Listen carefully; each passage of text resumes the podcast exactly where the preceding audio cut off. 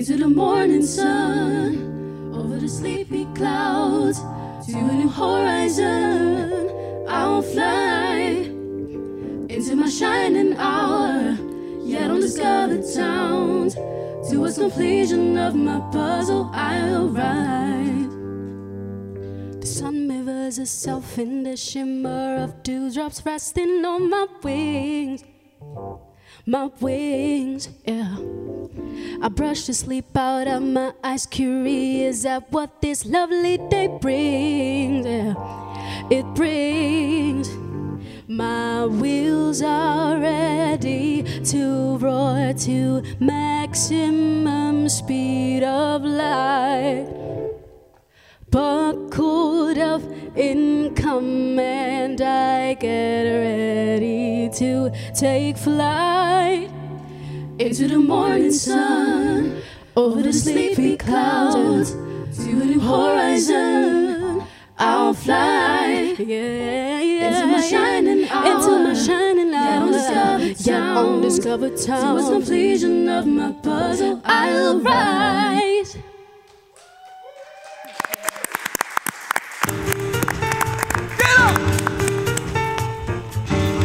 Welkom bij Late Night Talks met jouw host Fatima Wassama. Yes, wauw, wauw, wauw. Wat een mooi begin van de allereerste aflevering van Late Night Talks in 2020, Lady China. Heel goed, goed gedaan. Dit is ook de allereerste show waarbij letterlijk niemand een excuus heeft om niet te kijken naar ons. Ja, ik heb het over de avondklop. Heftige maatregel uh, die goed zou werken tegen de coronapandemie en voor onze kijkcijfers dus.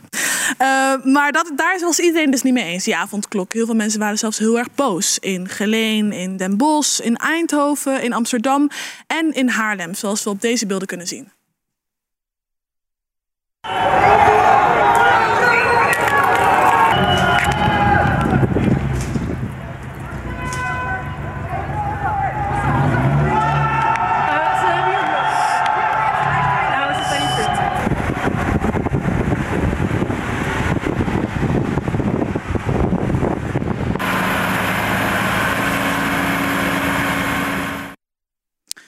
Ja, heftige beelden dus. Um, ik zag dit gebeuren en ik wist niet zo goed zelf wat ik ervan moest vinden.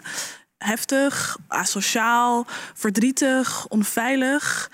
Um, ik moest mezelf afvragen van wat ik hiervan vind. En ik wil die vragen ook aan jullie stellen om hardop na te denken wat er nou rondom deze rellen is gebeurd. Want wat als de relschoppers die al deze chaos hebben veroorzaakt mensen met een migratieachtergrond zouden zijn? Marokkanen, Turken, Antillianen, Somaliërs. En wat zou dan het effect zijn op politici die zich nu al zo erg proberen te profileren, um, zo kort op de verkiezingen? Die al beperkte manieren hebben om binnen te komen bij de kiezers uh, rondom de pandemie. En als die relschoppers dan mensen van kleur zouden zijn, hoe zou er dan gesproken zijn over hen in de media, op tv en in de krant? Zou het woord terrorisme in, het, in de mond genomen worden? En niet zo voorzichtig, zoals dat nu door één of misschien twee experts op televisie is gedaan, maar gewoon bam, de opening van een krant bijvoorbeeld. Um, en is dit niet eigenlijk een soort uh, georganiseerd terrorisme? Of is dat weer te hard? Ja, heel veel relschoppers die meededen, die deden dat in een soort van opwelling om, van vernieling en chaos, maar een deel ook niet. Of is terrorisme pas iets wat uh, kan zijn als de relschoppers een iets donkerder huidskleur hebben dan een uh, albufera tintje? Ik weet de antwoord niet op deze vragen. Uh, dat gaan we ook niet weten, want het zijn wat als vragen. Maar het zijn wel de vragen die mij bezig hebben gehouden. Wat als die relschoppers eruit zagen zoals ik? En wat zou dan het effect zijn van die gebeurtenissen zo kort op de verkiezingen hier in Nederland? Gelukkig zijn er ook uh, wat goed nieuws. is er ook wat goed nieuws te melden met betrekking tot de rellen. Uh, verschillende bekende en minder bekende mensen uh, uit de Belmer hebben allerlei soorten jongeren opgeroepen om thuis te blijven, om niet te rellen in de Belmer. Nadat iemand op social media had gezegd van laten we gaan rellen. onder andere Devano Holwijn, Soendos en Turgi hadden dat dus op Instagram geplaatst. Maar andere bewoners van de Belmer gaan zelfs een stapje verder. Ouders uit de buurt gingen na de avondklok de straat op om dus uh, die jongeren te ontmoedigen om te rellen. En een van die uh, buurtbewoners is Kunta Rincho. Rincho. Het idee is eigenlijk protect the hood en protect the youth. Soms moeten we onze jongeren in bescherming nemen tegen zichzelf. En natuurlijk ook onze, onze wijk, onze omgeving, hier waar mensen wonen, naar school gaan, morgen een broodje halen. En iemand die, ik bedoel, we moeten ervoor zorgen dat, die, dat er straks geen brandende bakker is. En dat we morgen geen broodje kunnen halen, om iets kleins te doen. Nou, die brandende bakker was er dus niet. Er werd gewoon een broodje gehaald de volgende dag, gelukkig. Uh, ik wil deze monoloog eindigen met leuk nieuws. Um, toch wel de challenge van 2021, denk ik. Bus it, bus it, bus it.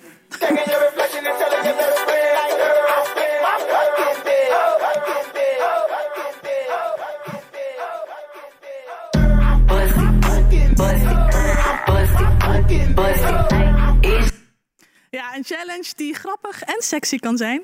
Vanavond uh, ga ik het hebben met Titia Hogendoorn en Nienke Schuitenmaker over het gevallen kabinet. En waarom je niet zomaar moet stemmen op waar je ouders op stemmen. Bobby Boermans is hier om de start van Mokromafia seizoen 3 met ons te vieren.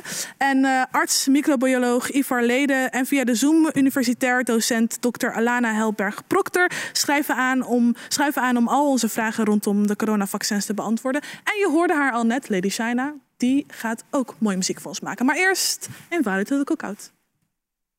Yeah, are you invited? Are you invited to my cookout? Or not, or not, or not. Bobby, Ivar, welkom.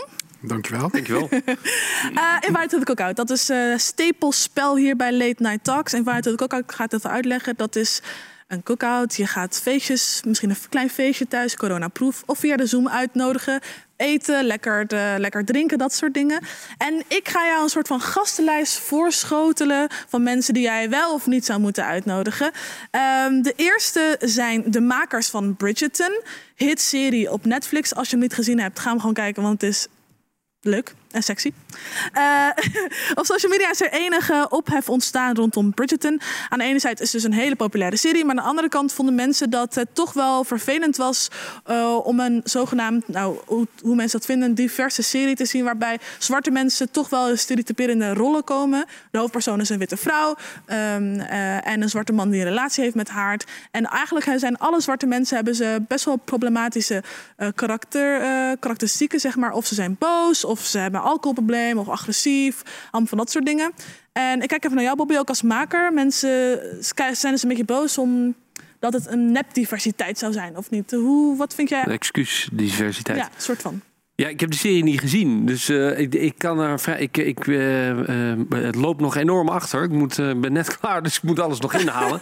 um, dus, maar, en, en dan is de vraag of ik met deze mensen een, een koekhout zou willen? Of een, Ook, ook, maar ook of je het een beetje snapt, die kritiek. Ja, ja het, het, enige is, ik heb het niet gezien, maar ik, uh, tuurlijk, ik, ik snap het wel. Um, uh, um, en nu jij dit zegt, uh, wil ik het juist zien. Omdat je bijvoorbeeld ook Hamilton hebt gehad, toch, die nu uit is op Disney Plus. Um, wat weer een heel andere route daarin neemt. Mm maar als je vraag is van, zou je met deze mensen uh, een cookout willen hebben, dan, nou, dan denk ik eigenlijk ja. want ik zou het heel interessant vinden om de gedachten daarachter te horen. Met deze mensen dan in een gesprek te gaan. Ja, ja. Ken jij de serie, uh, Ivar? Ik heb hem ook niet gezien. Ik heb wel Hamilton gezien. Mm -hmm. Dus dat is denk ik een beetje uh, hieraan uh, verwant. Uh, maar ik ben ook voor de, voor de dialoog. Dus uh, ik zou zeker willen horen waarom uh, ze daarvoor gekozen hebben. Ja, ik denk, sommige mensen hebben ook zoiets van...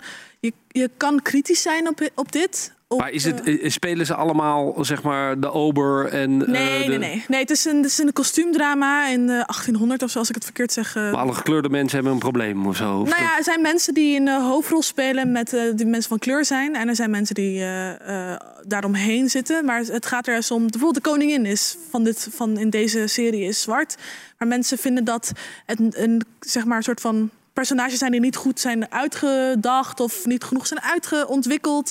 Dus daar, daar ligt de kritiek dat, ja, precies. Um, ja. dat er niet genoeg neutrale personages zijn. Ik heb zelf de serie wel gekeken. Ik vond het echt een hele leuke serie. Ook wel een beetje corny, maar wel heel leuk.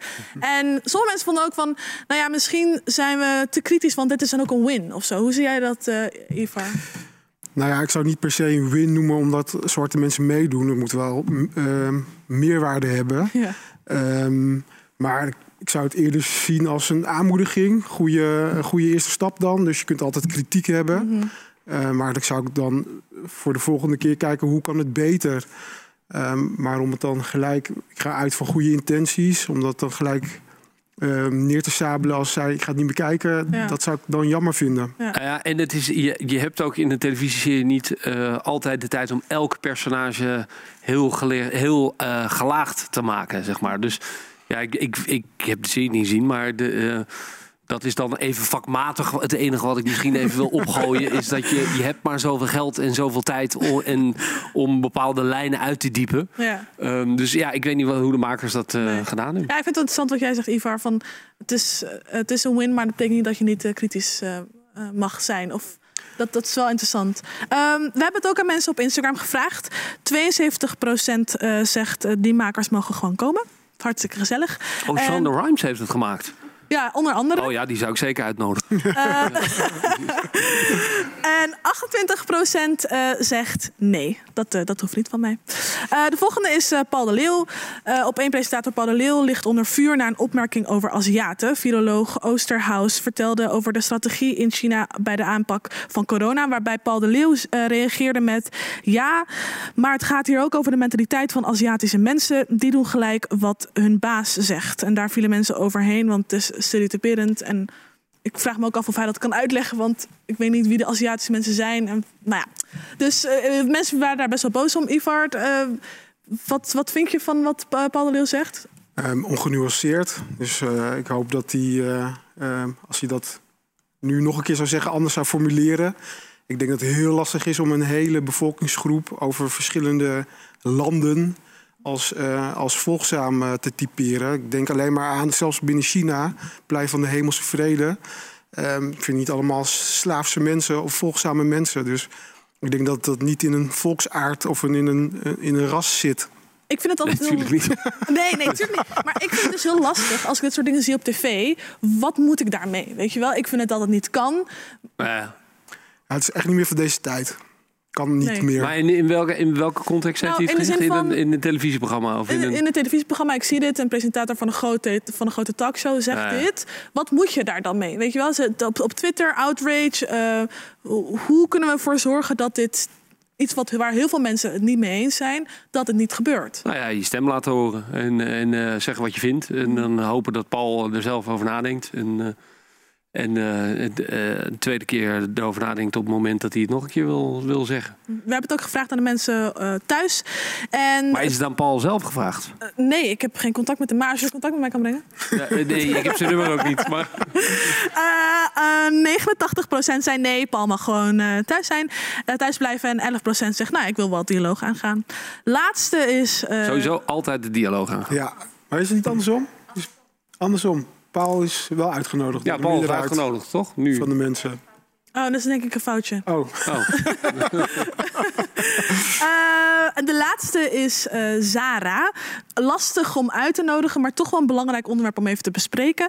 Eh, honderdduizenden Oeigoeren zitten vast eh, in China in de zogenaamde heropvoedingskampen. En komen terecht op allerlei soorten plantages en spinnerijen. Dwangarbeid eigenlijk, die wordt ingezet door grote merken zoals Adidas, Tommy Hilfiger en Zara. Eh, maar Zara heeft in eerdere statements aangegeven dat dit niet zo is. Maar nu blijkt het dat het gewoon wel zo is.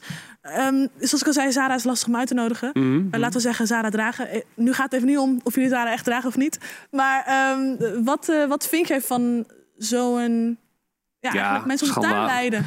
Ja, schandalig toch? Dat is gewoon de consument voorliegen. En, eh, en dwangarbeid en dat soort shit. Ja, dat moet gewoon niet bestaan. Dus nee, deze mensen zou ik niet uitnodigen.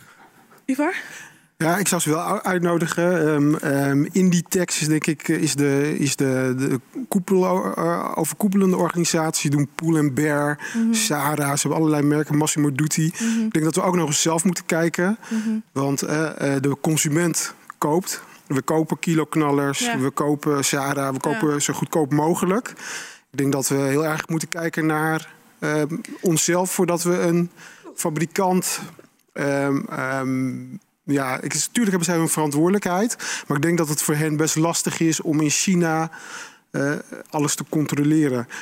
Ik denk niet dat, ze, dat, ze, dat je ze. ehm, het, ver- het verontschuldigt ze niet, zeg Nee. maar. Ze hebben een verplichting om het zo goed mogelijk Nee, te doen. Maar als jij zegt dat ze eerst zeggen dat ze het niet doen en dan blijkt toch dat ze het doen, ja, dan ben je ja, gewoon dat- de boel aan het voorliegen. Ja, ik bedoel, 100%. ik Dat is kwam er ook achter dat mijn Nike-trui in Bangladesh wordt gemaakt, zeg maar. Ik weet ook niet, dat Ja. voelt ook niet helemaal goed. Ja. Maar- nee, maar dat is, dat, dat is ook wel het ding inderdaad. De, wij als consumenten houden dit ook in stand. Dus dan heb je twee opties, boycotten en iets anders zoeken.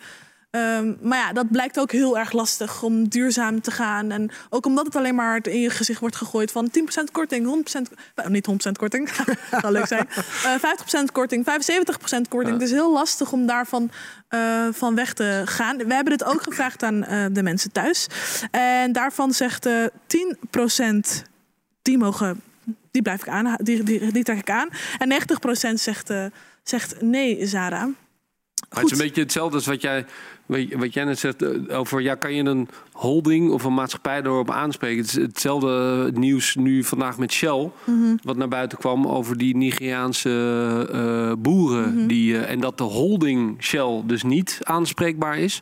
maar Shell Nigeria is er wel aanspreekbaar voor. En dat is eh, van ja, wie, wie Ja, binnen het ja. bedrijf weet wat, zeg Ja, maar. Weet je wel? Dat is, dan is het ook weer dat ik denk, nou, mag Shell Nederland mag, eh, eh, daar ook verantwoordelijk voor zijn. Ja, een beetje een loophole inderdaad. Ehm, Ivar, ik wil het met jou hebben over vaccinaties. Dat doe ik niet alleen met jou. Dat doe ik ook samen met universitair docent Dr. Alana Helberg-Proctor via de Zoom. Eigenlijk alles rondom dit onderwerp van vaccinaties. dat we heel veel discussie daaromheen. Laten we even kijken. Afgelopen weken leek in Nederland maar één vraag centraal te staan. Ga jij je laten vaccineren tegen corona? Inmiddels zijn er twee coronavaccins goedgekeurd, Pfizer en Moderna. Maar ondanks de officiële goedkeuring zijn er nog steeds veel mensen met wantrouwen. Hoe betrouwbaar en veilig zijn deze nieuwe vaccins eigenlijk? Kan het op lange termijn schadelijk zijn? Arts en microbioloog Ivar Lede en universitair docent Alana Helberg-Proctor schuiven aan om deze vragen en meer te beantwoorden.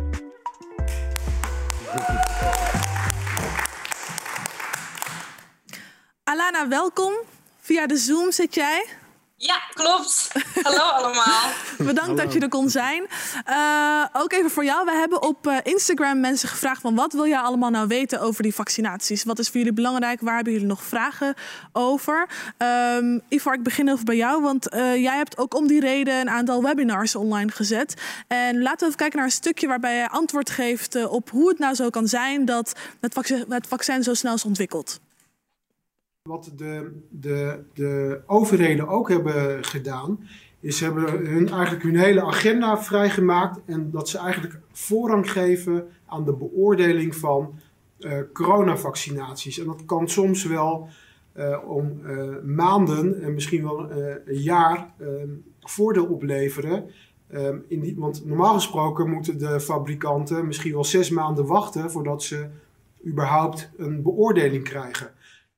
Ja, ook een van de vragen die bij ons het meest is binnengekomen. Hoe kan dat dan dat eh, dat vaccin er zo snel doorheen, doorheen gejaagd is? En je legt dus nu uit, voor een deel komt dat omdat overheden daar prioriteit aan geven. Maar dat is niet het enige, denk ik. Nee, ik, je hebt denk ik ehm, nou, heel veel redenen, maar ik denk drie belangrijke redenen. Ten eerste is ehm, het coronavirus niet nieuw. In 2003 hadden we SARS. Ehm, dus eigenlijk, en, en SARS-2, hè, dat, het, het, ehm, dat, dit is nu COVID-2, eigenlijk ehm, is, voor, lijkt voor 90% op het eerste eh, virus. Daar waren ze al bezig met ontwikkelen van vaccins. Dus het is niet zo dat ze out of the blue iets hebben moeten bedenken. Er lag al heel, heel veel onderzoek op de plank. Dus dat is één reden. Een tweede reden is dat er ontzettend veel geld is vrijgekomen. Ehm, ja, en eh, ik heb het zelf in het ziekenhuis gemerkt. Dat is denk ik ook een derde reden. Iedereen werkt samen. Eh, data is gedeeld. Het is een wereldwijd probleem. Ehm, allerlei vakgroepen werken samen. Overheden, bedrijven. Iedereen heeft hetzelfde doel. En als je hetzelfde doel hebt, dan gaan gewoon, kun je bergen, letterlijk, letterlijk bergen verzetten. Ja, Dus ik denk dat dat een aantal redenen zijn waarom het ehm, best wel snel gaat. ja. En zien we op Instagram circuleren heel veel van die, of eigenlijk social media circuleren van die, van die foto's met ehm, eh, andere vaccins, 23 jaar, 17 jaar, 30 jaar. Ehm, Ik kijk even naar jou, Alana. Hoe, wat, wat kunnen we daar tegen zeggen dat mensen zeg maar, misschien ook wel begrijpen dat dat fake news is? Uh, wat, hoe denk jij daarover? Um, ja, ik denk dat het, dat het inderdaad belangrijk is om uh, duidelijke informatie te geven over hoe het proces loopt. Waarom dat zo lang kan duren. Um, en waarom het inderdaad dan zo snel is gegaan met corona. Um, maar een ander goed voorbeeld is bijvoorbeeld de griep. Daar heb je verschillende varianten. Um, dan heb je ook elk jaar of uh, elk paar jaar een nieuw vaccin. Dat gaat ook vrij snel, omdat je natuurlijk al um, die hele achtergrond hebt, zoals Ivar net zei. Ja. ja. Dus ik denk dat het vooral belangrijk is om, ja, om fake news tegen te gaan. Uh, is om vooral ja, uh, daarop in te gaan eigenlijk. En om te vertellen waarom iets dan anders is in dit geval. Ja. En um, een andere vraag is, hoe kan het nou, waarom is het zo dat mensen onder de jongeren onder de 18 jaar niet worden gevaccineerd, Ivar? Um, omdat daar nog onvoldoende bewijs voor is. Dus uh, vooral Pfizer is uh, getest uh, onder 16-jarigen. Mm -hmm. Of vanaf, moet ik zeggen, vanaf 16 jaar tot, ik geloof, 91, 95 de oudste deelnemer.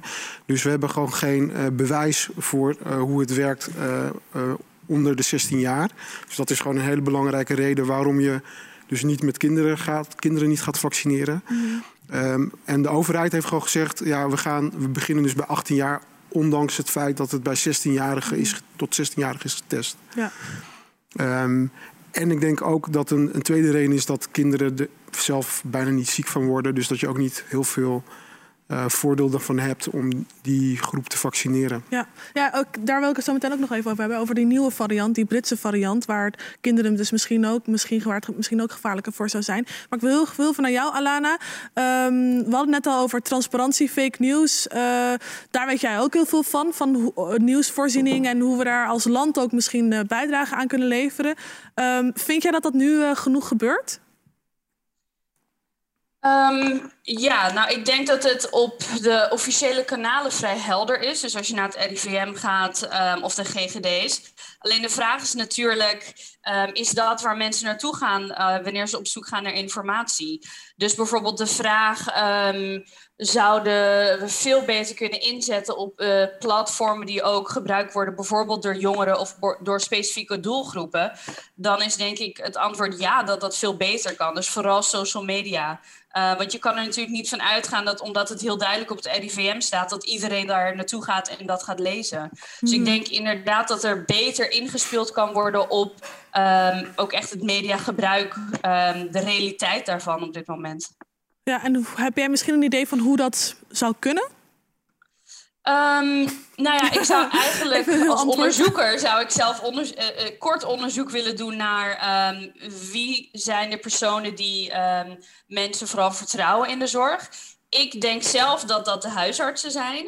Um, dus ik denk bijvoorbeeld dat uh, voordat je wordt opgeroepen voor een, voor een uh, voor een uh, vaccinatie, voordat je je vaccinatieoproep krijgt. Of gewoon nu, dat er ook bijvoorbeeld via de huisartsen, dat is iemand waar de meeste van ons een vertrouwelijke relatie mee hebben, dat je die bijvoorbeeld inzet om direct met mensen te communiceren. En dat is iets wat we op dit moment nog niet zien. Ja, ja, precies. Het gaat allemaal inderdaad best wel door een soort van RIVM, wat ken je helemaal niet? Wie zit er eigenlijk achter? Een heel erg onbekend gat eigenlijk.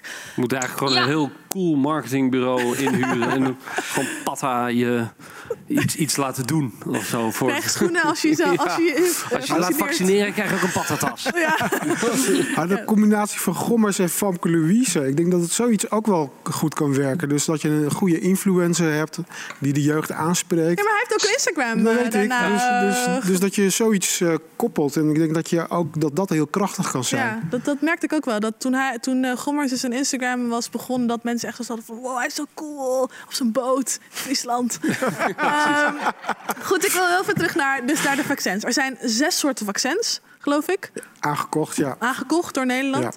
Ja. Um, heel veel, we merkten in onze DM's heel veel verwarring over welk vaccin krijg ik. Um, maakt het uit welk vaccin ik krijg? Ook allemaal van dat soort vragen. Kun je daar wat meer de helderheid over geven? Um, ja, welk vaccin mensen krijgen, dat is lastig. Het hangt een beetje van je leeftijd af en je risicogroep. Ehm, dus of jij snel aan de beurt komt of eh, langer moet wachten. En de tweede is, ehm, wanneer wordt het goedgekeurd door de overheid? Dus ehm, AstraZeneca, daar zouden heel veel mensen mee gevaccineerd worden, was de planning. Is geloof ik ook het meeste van aangekocht, maar het is nog steeds niet eh, goedgekeurd. Ja. Eh, dus, dus dat zijn een beetje de variabelen. En nu hebben we er twee, dus eh, Pfizer en Moderna. Maar daar worden denk ik eh, ja, de ouderen en de kwetsbaren mee gevaccineerd. En dan moet, ja, moet je maar kijken of er voldoende overblijft voor de groepen daarna. En maakt het uit welk vaccin je krijgt? Ehm, het, het goede antwoord zou moeten zijn nee, want als het, het is goed getest, dan anders mag het niet op de markt eh, komen. Het kan uitmaken ehm, ehm, in, in bepaalde eh, populaties dat het bijvoorbeeld in een ouderen dat ene vaccin het net ietsje beter doet en bij jongeren dat andere vaccin het net ietsje beter doet. Dus daar wordt ook wel naar gekeken. Maar in de kern, zeg maar, voor veiligheid zou het niet moeten uitmaken en ook voor effectiviteit eh, niet. Ja. Maar ik, nou, ik las ook dat, eh, dat nu de eh, onderzoek naar kanker bijvoorbeeld en Parkinson en zo, dat dat nu ook allemaal in een stroomversnelling komt. Omdat al die farmaceuten allemaal met elkaar en al die wetenschappers allemaal met elkaar opteamen, zeg maar. Dat ze nu eh, echt denken dat ook de, ja, de, de, de grote ziektes, zeg maar, in, in ons leven, dat die ook steeds nu de komende 10, 15 jaar, dat dat allemaal in een stroomversnelling gaat komen. Omdat omdat we nu voor het eerst wereldwijd allemaal bij elkaar zijn gekomen om, eh, om, Om samen te werken. ja, om samen te werken. Ja. En dat dit, de technologische vooruitgang nu in de ontwikkeling van die mRNA-vaccins Ja. eh, zo. Want eh, dat zijn vaccins waarbij het DNA wordt aangepast? Ja, nee, het is, eh, wordt het, is eh, nee, het, wordt het, het erfelijke materiaal van het virus, een klein stukje daarvan wordt gebruikt. En dat is het messenger RNA. En dat is een klein stukje erfelijk materiaal wat voor een stukje eh, eiwit van het virus ehm, codeert. Dus eh, het, het maakt. Geprogrammeerd, ja. Ja. Ehm, en dat is precies het wapen zeg maar, van het virus. En dat is ook waar je lichaam tegen moet, zich moet bewapenen. Dus het is eigenlijk een soort oefening. een soort, soort dummy-virus waar je tegen kan oefenen. Ja. En dan maakt je lichaam daar een mooie immuunrespons op. Ik wil het even hebben over bijwerkingen. Want er is ook een video gaan circuleren eh, op het internet. Klinkt echt altijd zo oud als ik dat zeg. Op het internet. Eh, ehm, laten we er gewoon cloud. Naar, ja, laten we er gewoon even naar kijken. According to her son, she hadn't experienced any kind of health issues prior to having the shot. Reiner described his mother's condition in an exclusive interview with RT. I got it. Just feeling. She said that uh, the day afterwards she woke up with a headache, and she's had the headache every day since until today. Today's the first day she hasn't had a headache, but uh, she started noticing the seizure-like movements in her leg, in her left leg first, and uh, it was three days afterwards. And she was admitted to the hospital by four days. With uh, she had no control over her legs when she was trying to walk. Doctors said they think it's the the metals in the vaccine that is causing her to have the neurological reaction. Ja, Heftig. heftig. Ja, ik dacht, is dit een parodie of zo? Toen ik het voor het eerst zag, van is het echt, is het niet echt? Eh, bijwerkingen zijn, iets, zijn dingen waar mensen altijd bang voor bang zijn. Maar ja, als je bijwerkingen leest van ibuprofen, dan wil je het ook nooit meer nemen. Ehm, hoe zie jij, hoe, wat, zeg, wat zeg jij eigenlijk, Ivor, op mensen die hier heel bang van worden? Ehm, nou, allereerst vind ik dit echt, als het waar is, is het echt heel schokkend. Maar ik heb ehm, best wel veel van die studies gelezen over eh, Pfizer. En dit is niet aan de orde gekomen. Dus ik vind het wel raar dat dit niet gemeld is door de EMA bijvoorbeeld. Dus hè, de Europese medicijn, medicijnagentschap. Want ik zou niet weten waarom je. ehm, nou ja, ik zou er echt moeite mee hebben als we willens en wetens hier mensen mee gaan vaccineren, terwijl dit, dit een gevolg kan zijn. Ja. Ehm, bij ons in het ziekenhuis hebben 100% van de artsen het vaccin gehaald. Ehm, er zijn bijwerkingen, maar dat gaat over spierpijn en over eh, ho- hoofdpijn tijdelijk. Er zijn ook wat mensen die bijvoorbeeld opnieuw een opflapping hebben gehad van waterpokken. Als kind hebben we bijna allemaal waterpokken gehad. Oh. Maar in je leven kan je dat nog een keer, kan het nog een keertje opvlammen. Eh, maar dat is denk ik zijn de heftigste bijwerkingen die wij hebben gezien. Dat is natuurlijk onder zeg maar, een groep van, laten we zeggen, 300 mensen. Maar in die studies zijn wel, nou, ehm, van Pfizer is, zijn 18.000 mensen gevaccineerd. En inmiddels nog meer. Ehm, en als dit al een bijwerking is, eh, want daar heb ik ernstige twijfels over of dit wel echt een serieuze eh, bron is, dan zijn het hele zeldzame eh, bijwerkingen. Maar dat moet je echt serieus nemen. Mhm. Ja. Ja. Ik wil het, eh, Alana, ik wil van jou vragen over het, ehm, mensen die bijvoorbeeld het vaccin niet van plan zijn om te nemen. Eh, veel angsten over, het, ja, mag ik dan niet meer naar openbare plekken? Of word ik geweigerd eh, bij de bioscoop, festival? Nou, ga zo maar door. Mensen waar, plekken waar mensen bij elkaar komen. Is dat zo? Weet jij, hoe, wat zeg je tegen mensen die daar, die daar bang voor zijn? Ja, daar is niet één antwoord. In Nederland kennen we artikel 11 van de grondwet. Ehm, daarin zeggen we eigenlijk van je hebt zelf het recht om te beslissen over je eigen lichaam. Ehm, dus vanuit eh, de overheid kun je niet eh, mensen verplichten om zich te laten vaccineren. Ehm, maar dat is een, eh, ehm, een verticale werking, zoals je dat noemt, vanuit de overheid naar de burgers. Maar het kan natuurlijk wel zo zijn dat er private organisaties en instellingen zijn, eh, bijvoorbeeld een festival, ehm, die dat in eerste instantie wel zegt van nee, wij willen alleen mensen die kunnen bewijzen dat ze gevaccineerd zijn. Ehm, en natuurlijk, onze grondwet ehm, is van toepassing in Nederland. Dus er zijn ook landen die kunnen zeggen: nee, wij willen niet eh, personen met, eh, met ehm, COVID-19. Eh, zoals veel mensen weten, was het bijvoorbeeld eh, ja, 22 jaar of zoiets niet mogelijk om ehm, als niet-Amerikaanse burger naar de VS te reizen als je HIV-positief was. Weet je, dat soort dingen bestaan wel. Ehm, in Nederland bijvoorbeeld, als je hier aankomt, eh, mijn internationale studenten bijvoorbeeld, als ze hier aankomen ehm, en ze zijn niet EU-burger, dan moeten ze een TB-test doen. Ehm, dus er zijn zeker weten ehm, internationaal gezien consequenties eh, die kunnen opkomen na aanleiding van het, ja, het niet willen nemen van een eh, vaccinatie. Ja. Ehm, alleen ik voorzie dat dat rommelig wordt. Ehm, omdat dit natuurlijk ook, ehm, nou, daar, dat kan eh, Ivar misschien beter uitleggen, maar dit, zal, eh, dit is dynamisch. COVID zal blijven muteren. Ehm, en we weten natuurlijk ook niet op de lange termijn wat de consequenties zullen zijn voor, voor het vaccin. Ja. Dus ik weet ook niet precies hoe dat eruit zal zien eh, in de praktijk. Een coronapaspoort misschien, daar hebben ze het over binnen de Europese Unie. Eh, maar ja, om- het antwoord is, je kan binnen Nederland, ehm, is het niet zo dat we kunnen zeggen, nee, je mag niet naar school eh, of naar de Unie of naar een openbare plek. Maar als ehm, eh, private organisatie of festival kun je dat wel natuurlijk zeggen. Mhm, Ja, want dat is misschien even mijn laatste. We zijn al bijna door de tijd heen, maar laatste vraag, Ivar. Wat Alana ook zegt, eh, komen we er ooit vanaf? Ik denk het wel. Eh, recent zijn ook weer eh, studies eh, ge- gepubliceerd die laten zien dat het Pfizer-vaccin en het, of het moderne vaccin beter dan het Pfizer-vaccin de nieuwe mutanten ook eh, ehm, eh, eigenlijk dekt. Dus dat je daar ook antistoffen tegen maakt en dat die ook voldoende beschermend zijn. Dus ehm, het lijkt erop dat we, als we het zo ook snel genoeg kunnen indammen, ehm, dat die vaccins nog wel ehm, voldoende werking hebben. Ja. Maar het mooie is ook van het RNA-platform. Dus daarom ben ik daar zeg maar, vanuit een wetenschappelijk standpunt best wel. ehm, vind ik het een heel mooi, een heel mooi platform. Mhm. Is dat je heel snel eh, je, je vaccin kan aanpassen aan mutaties van het virus. Dus we, we kunnen ook later nog gevaccineerd worden als, we het, als, het, als het virus zich verandert. Ja, en het is heel makkelijk aan te passen. Eh, en dat is daarom ook de reden dat die genetische vaccins ook als eerste zijn goedgekeurd. Ze zijn gewoon heel snel ehm, ehm, te maken. Ja. Ik ehm, wil jullie allebei heel erg bedanken, Ivar. Alana op afstand ook super bedankt voor jullie expertise. Ik wil het hebben met jou. Op Bobby. Want vanavond eh, is de première van de serie door, die door veel Nederlanders elke week weer gebinged zal worden. En met Nederlanders bedoel ik een Nederlander, namelijk ik, Fatima maar samen. Eh, welke serie heb ik het dan over? Mokro Mafia natuurlijk.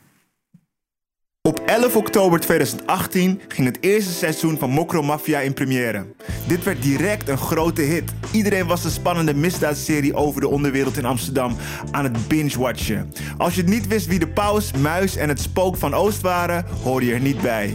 Inmiddels zijn we twee seizoenen verder en is vandaag het derde seizoen van Mokro Mafia van start gegaan.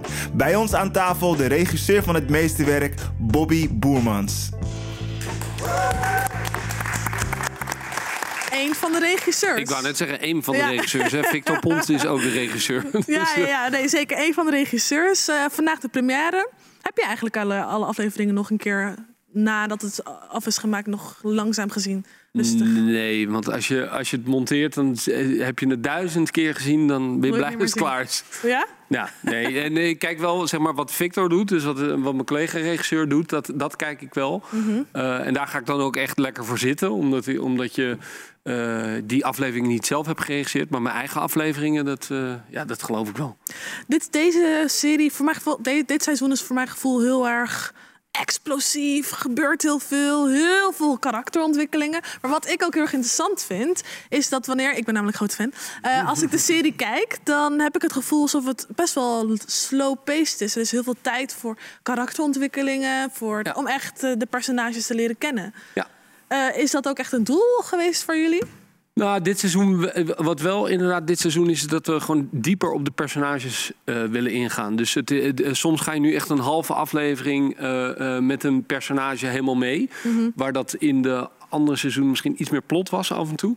Ehm, maar het is ook gewoon een eh, budgetkwestie, omdat je eh, ja, kan niet continu elke scène dingen gaan opblazen. Of, eh, Ja. dus, ehm, ehm, maar nee, ja, het gaat wel eh, wat steeds dieper op de achtergrond van de personages in. Ja, want ehm, dit seizoen is. Vorig seizoen waren er ook best wel wat ongemakkelijke en ook wel kwetsbare eh, onderwerpen aangesneden. Kwetsbaarheid van mannen, eh, vrouwelijkheid. Zijn dat ook onderwerpen die nu ook terugkomen in dit seizoen? Ja, ja, maar ik mag niks spoilen. Oh, ja. dus, ja, het is heel saai, maar... eh, Oké, ja, ik ga wel Nee, vast- het, het, eh, wat we eigenlijk altijd doen, eh, proberen zeg maar, met Mokkelmafia, is eh, de, de, de grote sociale dingen die zich... eh, omdat de, de Mokkelmafia, of het criminele circuit en de sociale onrust gaat het, het hele jaar door. En blijft eigenlijk, hoe vreselijk het ook is, maar blijft steeds doorgaan. En eh Ahmed de Kabi en de, het sch- schrijversteam wat erop zit... die proberen steeds eh, de grote thematische dingen... Zeg maar, die zich hebben afgespeeld eh, ja, over te nemen... en daar een soort eigen fictieve draai aan te geven. Mhm. Ja, daar wil ik je zo meteen ook nog wel even over doorvragen. Ik wil eerst even naar een fragment. Eh, want zoals ik al zei, voor mijn gevoel lijkt het erop alsof dit aankomend... Ik heb het niet gezien natuurlijk, maar dit aankomend seizoen... het voor iedereen eh, te heet onder de voeten wordt. Ehm, laten we kijken naar een fragment van een personage van Bilal Wahib, modeshow... die misschien dood zou zijn, misschien niet dood, dood zou zijn. En Paus wil het graag weten. Laten we even kijken.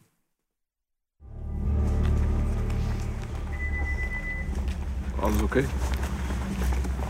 Het is nu al twee maanden. Heb je iets gehoord over uh, modeshow? Je familia die aan het rouwen is. Niets. Wel hoor. Och. Mooi. Als deze dag voorbij is, we gaan moeten praten met de taxi. Heb je nog iets nodig hier? Je last is het, ciao.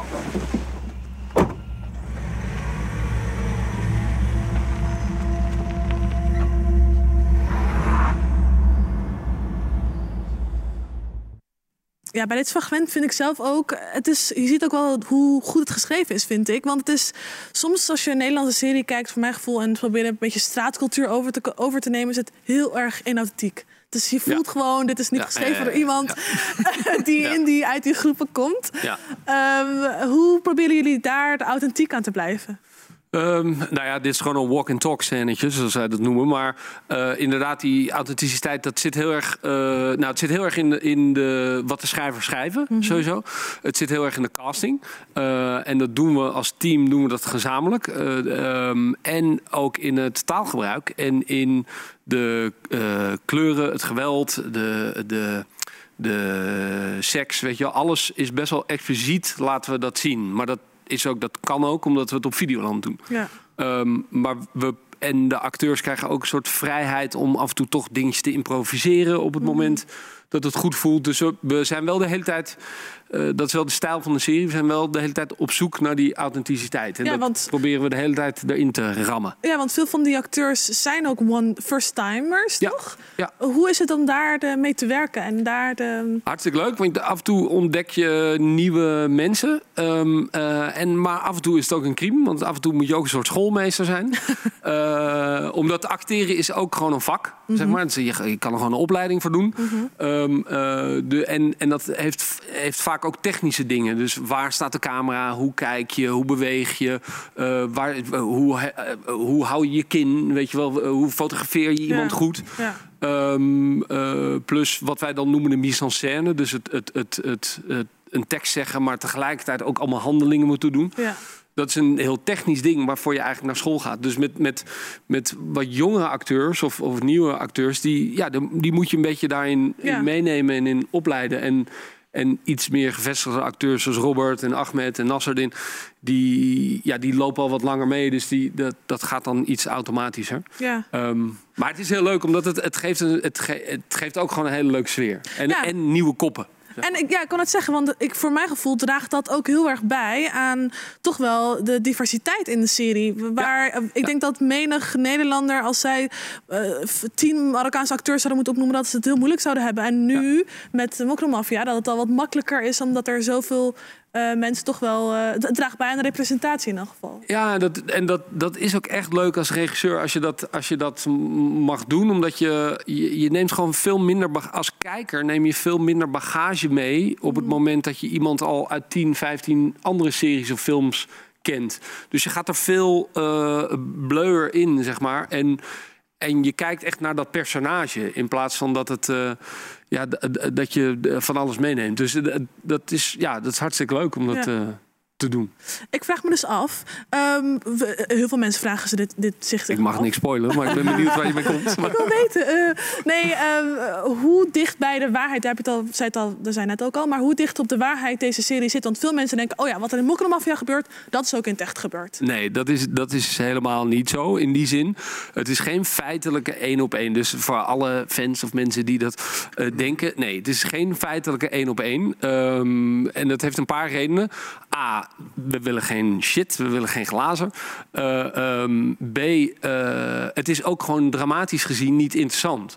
Omdat als je eh, feitelijk één op één gaat vertellen zeg maar, wat er is gebeurd...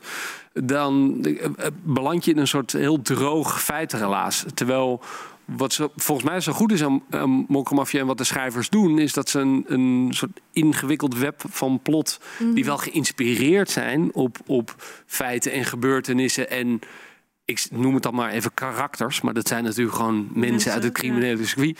Ehm, en, en dingen die gebeurd zijn. Ja. Ehm, maar dat is een heel ander ding als je daar een serie van moet maken. Ja. Dus je moet het wel, je moet Dus het dramaturgisch element- interessant ja. maken. zeg Dus de element, want ik zag ook al in de trailer die eh, horrorcontainer, die martelcontainer, die zag ik erbij komen. Dus er zijn wel elementen uit het echte leven eruit gehaald, maar daaromheen zit er een. Daaromheen is het. Ja, het, eh, eh, eh, laat ik het zo zeggen. Mensen moeten niet denken dat dit het ware verhaal is. Want niemand weet het ware verhaal. Zelfs de politie is dat nog aan het uitzoeken en de recherche. Dus, dus het is allemaal een, een creatieve interpretatie van eh, de Mokromafia. Laatste vraag. Als je mens, iemand die is overleden, overleden personage zou mogen terugbrengen, wie zou dat dan zijn? Oeh, dat is een goeie. Dan denk ik dat ik heel veel fans zouden zeggen muis. Maar eh, ik vond eh, Belg heel fijn uit het eerste seizoen. Ik zou zeggen, hoe heet die ook weer? Weet het, ik weet alleen Seven Alias, die is overleden. Stille. Stille. Ja, ja ik, inmiddels zijn er zoveel personages dood. dat, eh, ehm, Ik ben net begonnen, ik ben net begonnen. Oh, niet spoilen, niet spoilen. Eh Bobby, ik wil je heel erg bedanken voor het uitleggen. Super bedankt. Ehm, ik heb heel veel zin om, een, eh, om de eerste aflevering te gaan kijken. Dus ga ik Ja, het staat nu online. Dus ik, eh, ja, ik ga nu online op Videoland. Ehm, even tijd voor iets heel anders. Ik wil een spel gaan spelen en dat doe ik niet alleen. Dat doe ik samen met Lady Shina. Lady Shina. Deze singer-songwriter zou je kunnen kennen van The Voice of Holland, waar ze in 2019 aan meedeed. Haar allereerste EP heeft de Lady Shina vorig jaar gereleased. Deze persoonlijke EP genaamd Chapter 22, Puzzled, is onderdeel van een driedelig album. Met haar unieke sound weet ze ons in ieder geval te overtuigen en kunnen we niet meer wachten tot het tweede deel van haar album uitkomt.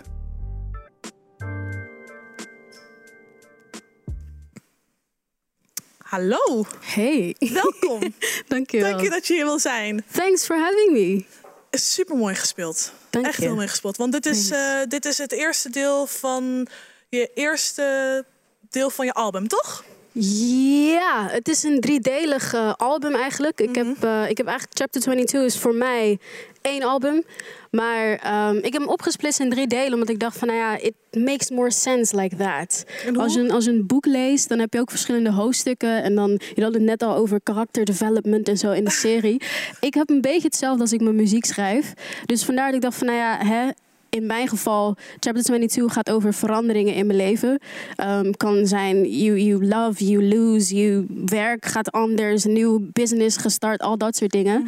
En ehm, ik merkte dat ik in, door drie fases heen ging toen ik daar doorheen ging. Rond mijn 22e levensjaar, vandaar de titel, 22.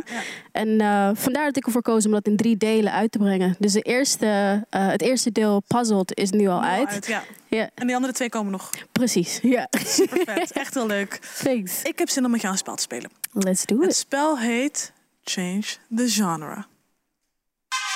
Change the genre.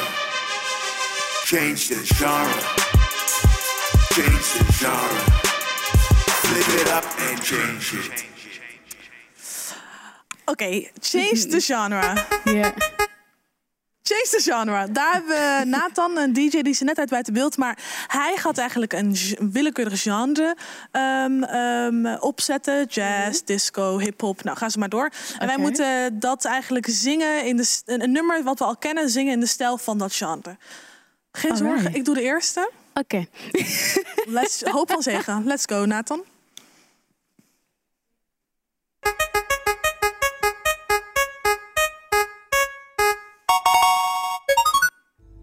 Miss Fati Fati van eh, Million Styles in jazz. All right.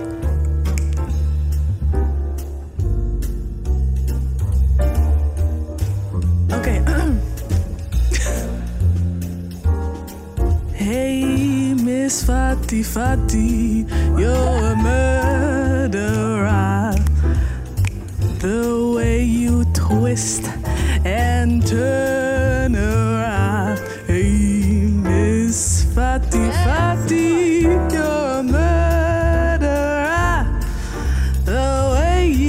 You twist and turn around.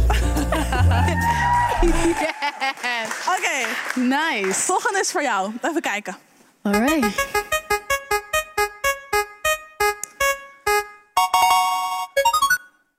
Okay. Usher, you remind me in reggae. Reggae. Hey. Bada bang bang bang.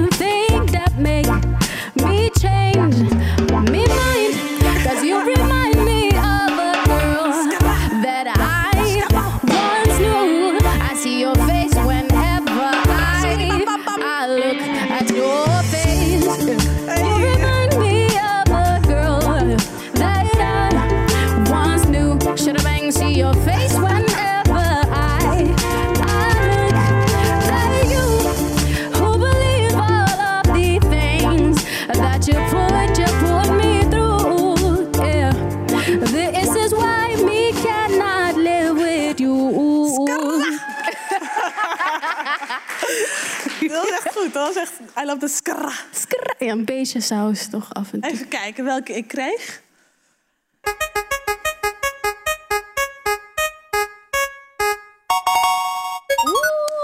Brown Skin Girl in Disco.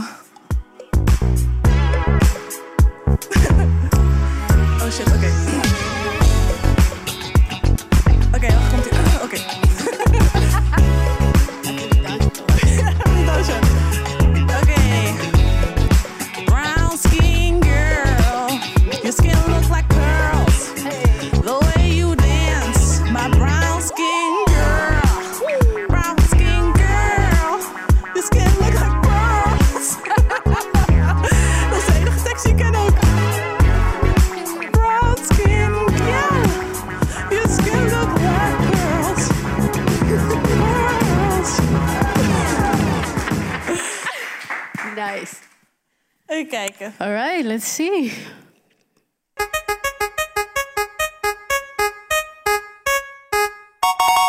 Als laatste, Carrie Hilson, Knock You Down in Country.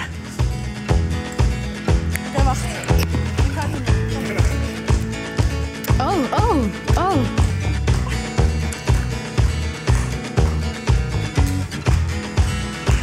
Okay.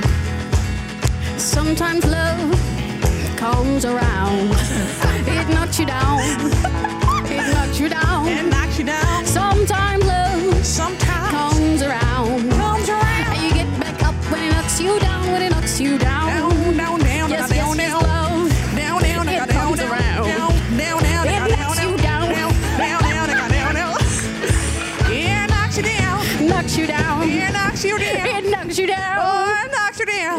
back up when it knocks you down.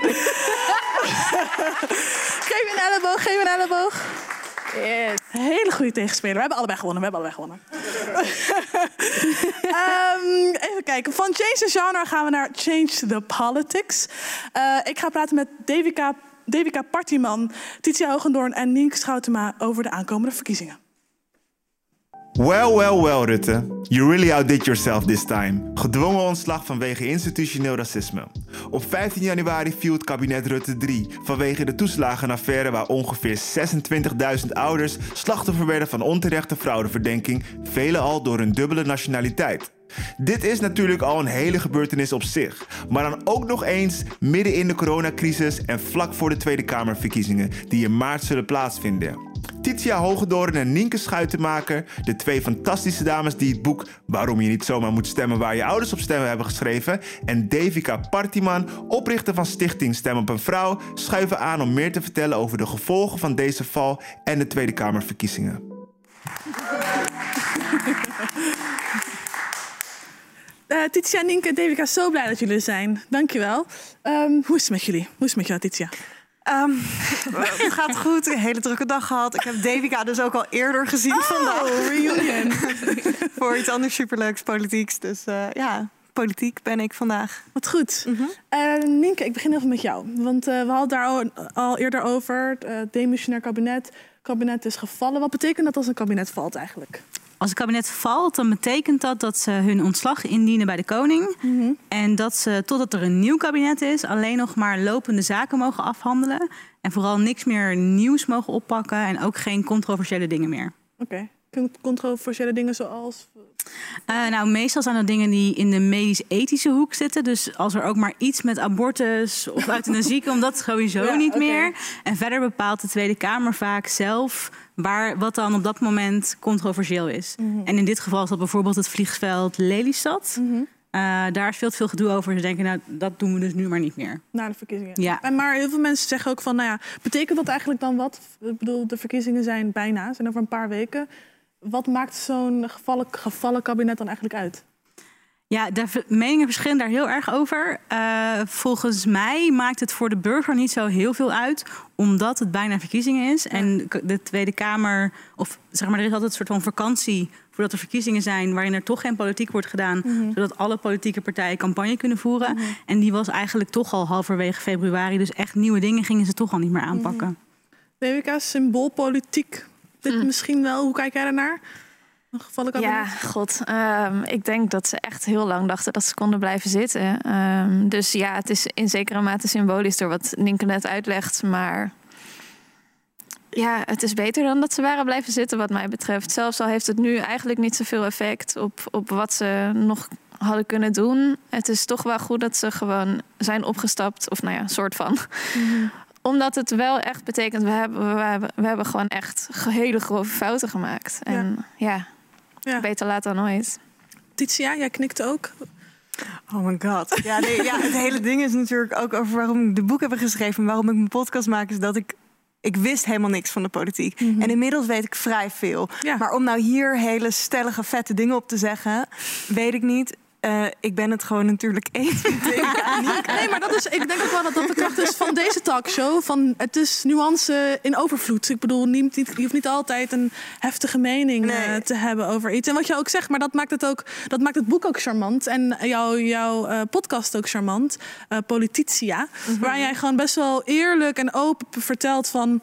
ehm, dit is wie ik ben. Ik weet eigenlijk helemaal niks of heel weinig. En ik wil wat meer weten. En ik wil samen met jullie die, eh, dat, die journey aangaan. Ja, ik kan me gewoon heel goed vinden in mensen die ook het moeilijk vinden om zich te bewegen in het politieke landschap. En ik weet dat het soms ook moeilijk is om te zeggen dat je iets niet weet. Mhm. Omdat politiek wordt er ook vaak wel een beetje van je verwacht dat je toch gewoon een beetje in een gesprek, weet je wel, met vrienden of zo, dat je gewoon cool bent en meeknikt. Mm, ja, veel dividendbelasting. Aha, Ja.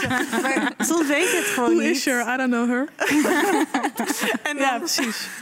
En eh, ja, dus, dus ik heb ook, ik zeg ook altijd in de podcast, zeg ik altijd, eh, ik kom uit de kast als een politiek noob, zodat jullie het niet hoeven te doen, zodat iedereen kan nog steeds doen alsof hij heel veel weet over de politiek. Ja. En ik stel dan gewoon de vragen, dus dan hoef je alleen maar naar de podcast te luisteren. Maar ja, nee, eh, ja, dat dus. Nee, maar, maar, maar dit, dit is een supergroot onderwerp, toeslagenaffaire. Daar kunnen we het ook nu niet, in de, laatste tien Mhm. minuten die we hebben, niet over gaan praten.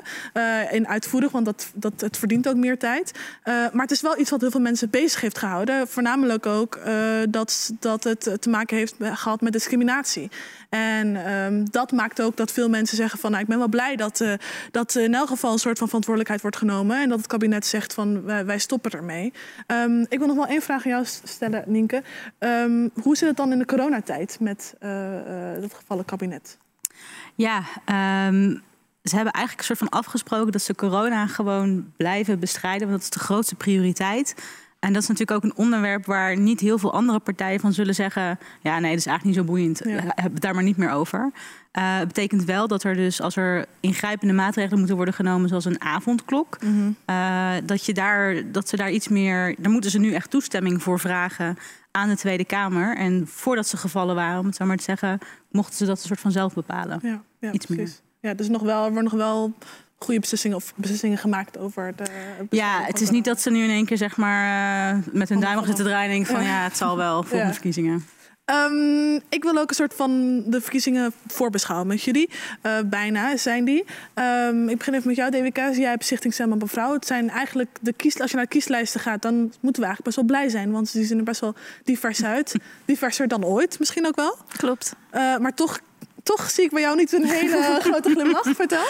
Eh, ja, klopt. Er, zijn, er staan bijvoorbeeld veel meer vrouwen dan ooit op de lijsten. Veel meer mensen van kleur. Eh, ook voor het eerst echt eh, meer dan één transvrouw bijvoorbeeld. Mensen met beperking. Dus je ziet echt enorm, nou ja, eigenlijk een beetje sinds Zwarte Piet is racisme in Nederland... dat, Mhm. eh, ja, dat er gewoon steeds meer aandacht is voor diversiteit. Eh, Maar? Waar we ook wel heb- aan hebben bijgedragen. Maar, nou ja, noem bijvoorbeeld de VVD, eh, die nog steeds het grootste is in de peilingen. eh, die heel veel zetels dus waarschijnlijk gaat krijgen. Die hebben maar 35% vrouwen op de lijst. Bijna geen kandidaten van kleur enzovoorts. Dus eigenlijk de PVV, twee na grootste, nog veel minder.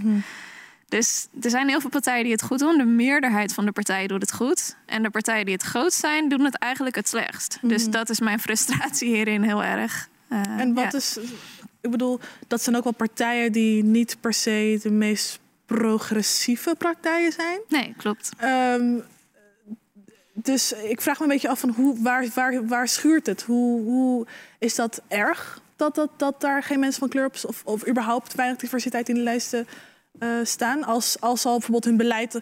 Nu ga ik misschien ook wel te veel politiek, ik weet ook niet te veel hoor. Eh, maar als, al hun, lei- als, als hun politiek en hun beleid en wat zij ook uitdragen niet per se staan voor de, de mensen eh, die gemarginaliseerd zijn. Nee, klopt. Ik denk dat het voor een, een partij als bijvoorbeeld noemde PVV heel logisch is dat daar alleen maar witte mensen op de Mhm. lijst staan. eh, uit een zekere, ja.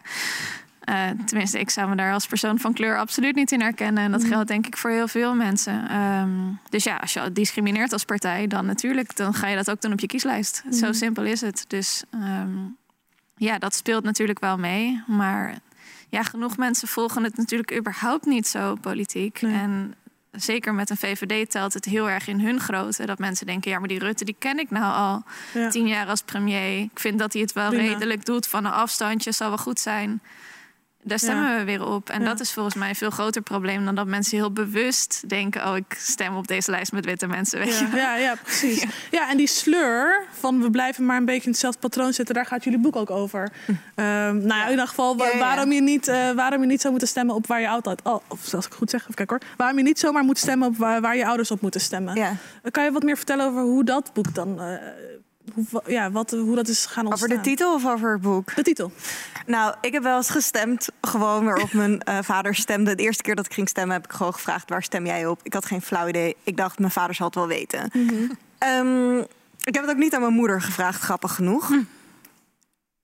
Maar weet je, hoe verder ik erin kom, hoe meer ik erachter kom. Hoe er zit zo'n groot verschil tussen wat belangrijk is voor jonge mensen en wat belangrijk is voor hun ouders. Dus het is niet eens zozeer dat je ouders verkeerd stemmen. Maar wat voor jou belangrijk is, is misschien heel anders dan wat voor je ouders belangrijk is. En wat gewoon een probleem is met jonge mensen en stemmen, dat, daar herken ik mezelf erg in, vandaar ook het boek, is je voelt je gewoon niet heel zelfverzekerd over stemmen en over politiek.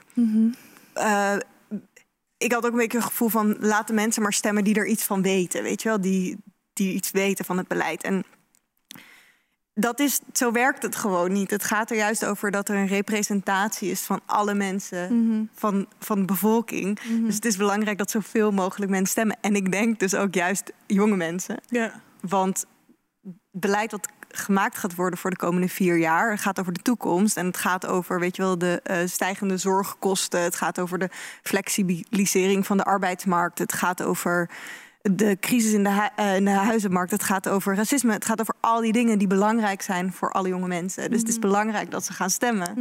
En als je niet helemaal zeker weet op wie je dan moet stemmen, weet je wel, je hoeft niet helemaal precies 100% eens te zijn met één partij of het helemaal zeker te weten. Doe gewoon een kieswijzer, luister een podcast. Voel in ieder geval een beetje aan welke richting je op wil stemmen. ja. Misschien vraag je aan iemand in je omgeving waarvan je denkt: oh, dat is iemand met wie ik dezelfde visie deel of zo, dat soort dingen. Goede tip die ik vandaag dus ook al van Devika hoorde is: weet je wel, volg eh, politici online op social media, superleuk. ja, nou ja, niet altijd superleuk, maar wel, daar blijf je wel een beetje soort van engaged. Ja. En, ehm, En dit boek eh, geeft eigenlijk de handvaten zoals jij, zodat jij wat meer een, een afgewogen keuze kan maken. Los van of je nou links, rechts, midden stemt. Ja, en, ehm, maar ik ga ervan uit dat je progressief stemt, want ik vind... want, ja, zo werkt Een stem die bij jou past, zullen we maar zeggen. Ja, maar ik zou het opmerkelijk vinden als je als jongere niet gewoon wil dat de toekomst goed in elkaar zit, weet je wel? Ja. En daarom heb ik ook gewoon... Het boekje is ook gewoon niet super dik. Want ik heb ook niet het gevoel dat als je niet geïnteresseerd bent in de politiek... en je wil er gewoon meer van weten... dan ga je niet een heel dik boek lezen. Nee. En ga je ook niet 20 euro betalen voor een boek wat je dan moet lezen. Dus daarom hebben we een chilled boekje. We hebben, er staat dus echt alleen maar in wat je moet weten. En gewoon leuke dingen. Een bare minimum. Ja, maar wel tips om het te researchen als je nog iets meer wil weten. ja, ja. Een ja, doen we ook. Zo aan het bronnenlijstje. Nee, we hebben een, eh, een lijstje met eh, juicy affaires die je zou kunnen researchen. Zoals? Wiebel van Haga. Punt. Ehm, eh, het, eh, het opstappen van minister Zijlstra... omdat hij had gelogen dat hij bij Poetin op bezoek was Ja. geweest. Ehm, de Belastingdienst, die staan er twee keer in. Vanwege eh, onder andere etnisch profileren. Dus gewoon dat je...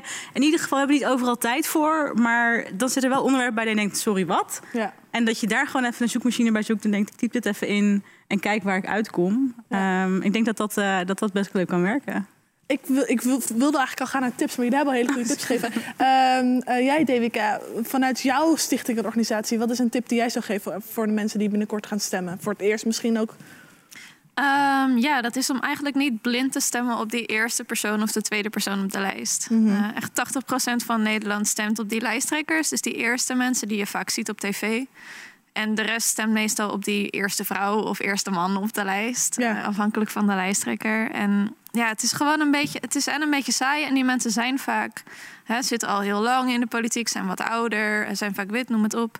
Terwijl verder op de lijst vaak de jonge mensen staan, de mensen van kleur, veel meer vrouwen vaak verder op de lijst. Dus hè, zeker als je jong bent, ga even kijken, zit er iemand misschien uit jouw regio, van jouw leeftijd, en waarin jij je misschien een beetje kan herkennen. Want de kans is gewoon dan zoveel groter dat die jou beter representeert dan die nummer één, die toch al miljoenen soms letterlijk stemmen krijgt. Die heeft echt jouw stem niet meer nodig. Dus Nee. kijk wat verder, dat zou ik willen meegeven. Want maakt het even voor de mensen en maak het uit op, op wie je stemt. Want dat is heel veel. Want dat is dat mensen denken van dat het niet echt, echt uitmaakt. Want Klopt, ja. En dat is de hele grap van die ene stem die dan opeens wel effect kan hebben. Eh, zeker als iemand wat lager op de lijst staat. Bijvoorbeeld als een partij is gepeild op 10 zetels of zo. Nou, dat kan je gewoon op internet ongeveer vinden van die schattingen.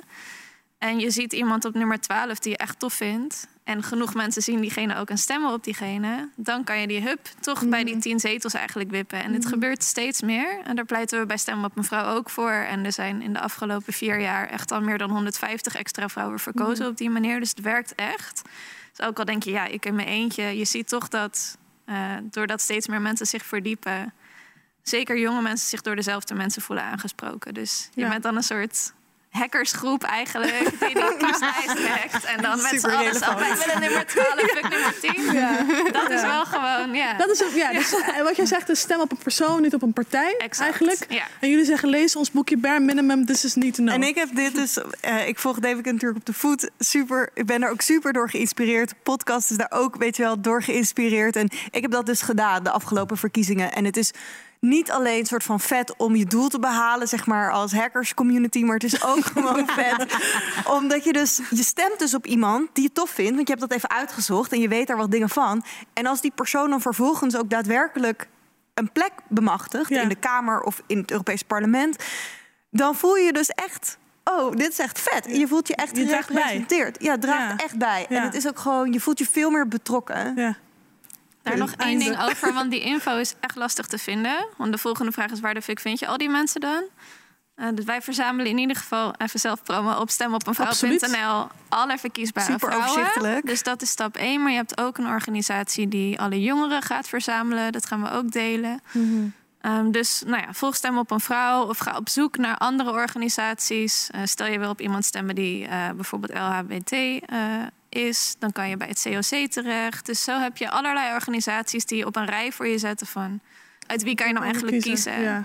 Die Eh, met info en zo. Dus wij doen dat, maar vele anderen ook.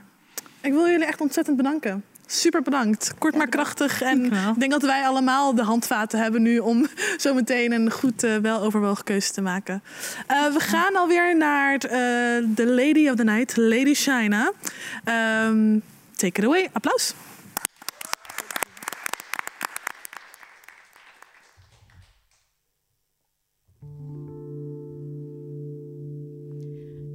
Net al over dat eh, chapter 22 echt een eh, onderdeel is van mijn leven. En in this particular chapter ging er eigenlijk heel veel mis. En natuurlijk, je raadt het al, ook in de liefde ging er van alles mis. maar ik heb wel veel geleerd. Het is heel makkelijk om te zeggen dat andere mensen dingen doen, maar eigenlijk laat je het vaak zelf toe. Dat merkte ik in ieder geval in mezelf. Maar met het laatste nummer van chapter 22, Puzzled, eh, heb ik bewust ook overgenoemd, want dat is daarbij voorbij.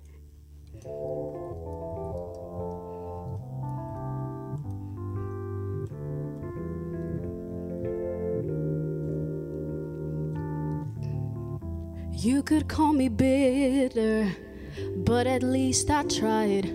Feelings once hidden are now in plain sight. I mended and I molded to try and fit myself next to you, yet you won't move. So I don't really care about you. I'm cold about how you get through.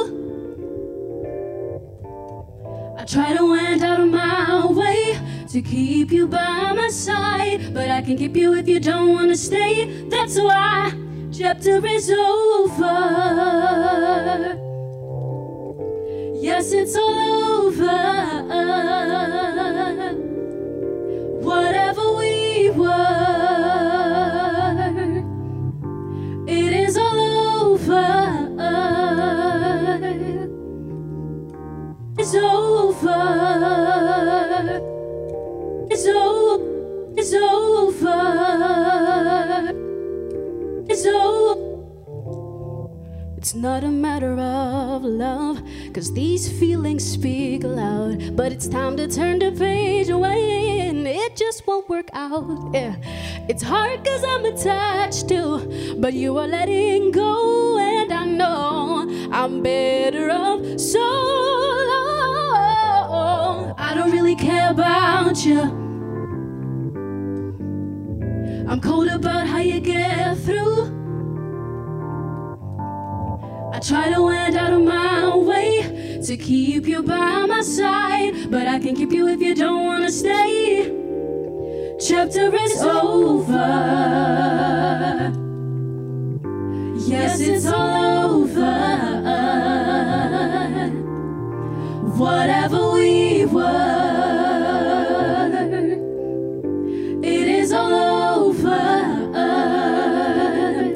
said this chapter is over. Yes, it's over. Whatever we were,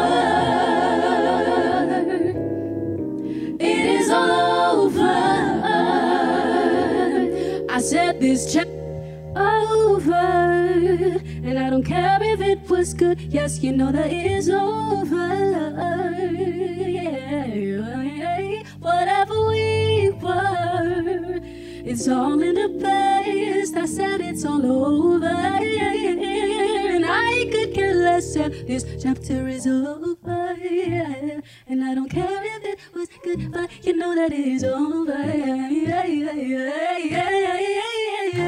Whatever we were, it's all in the past. It is all over, and I could care less.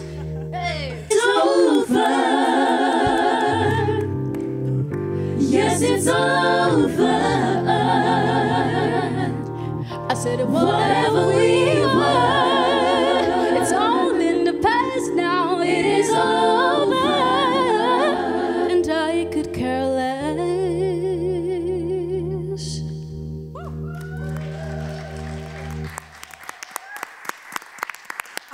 Sad that is over.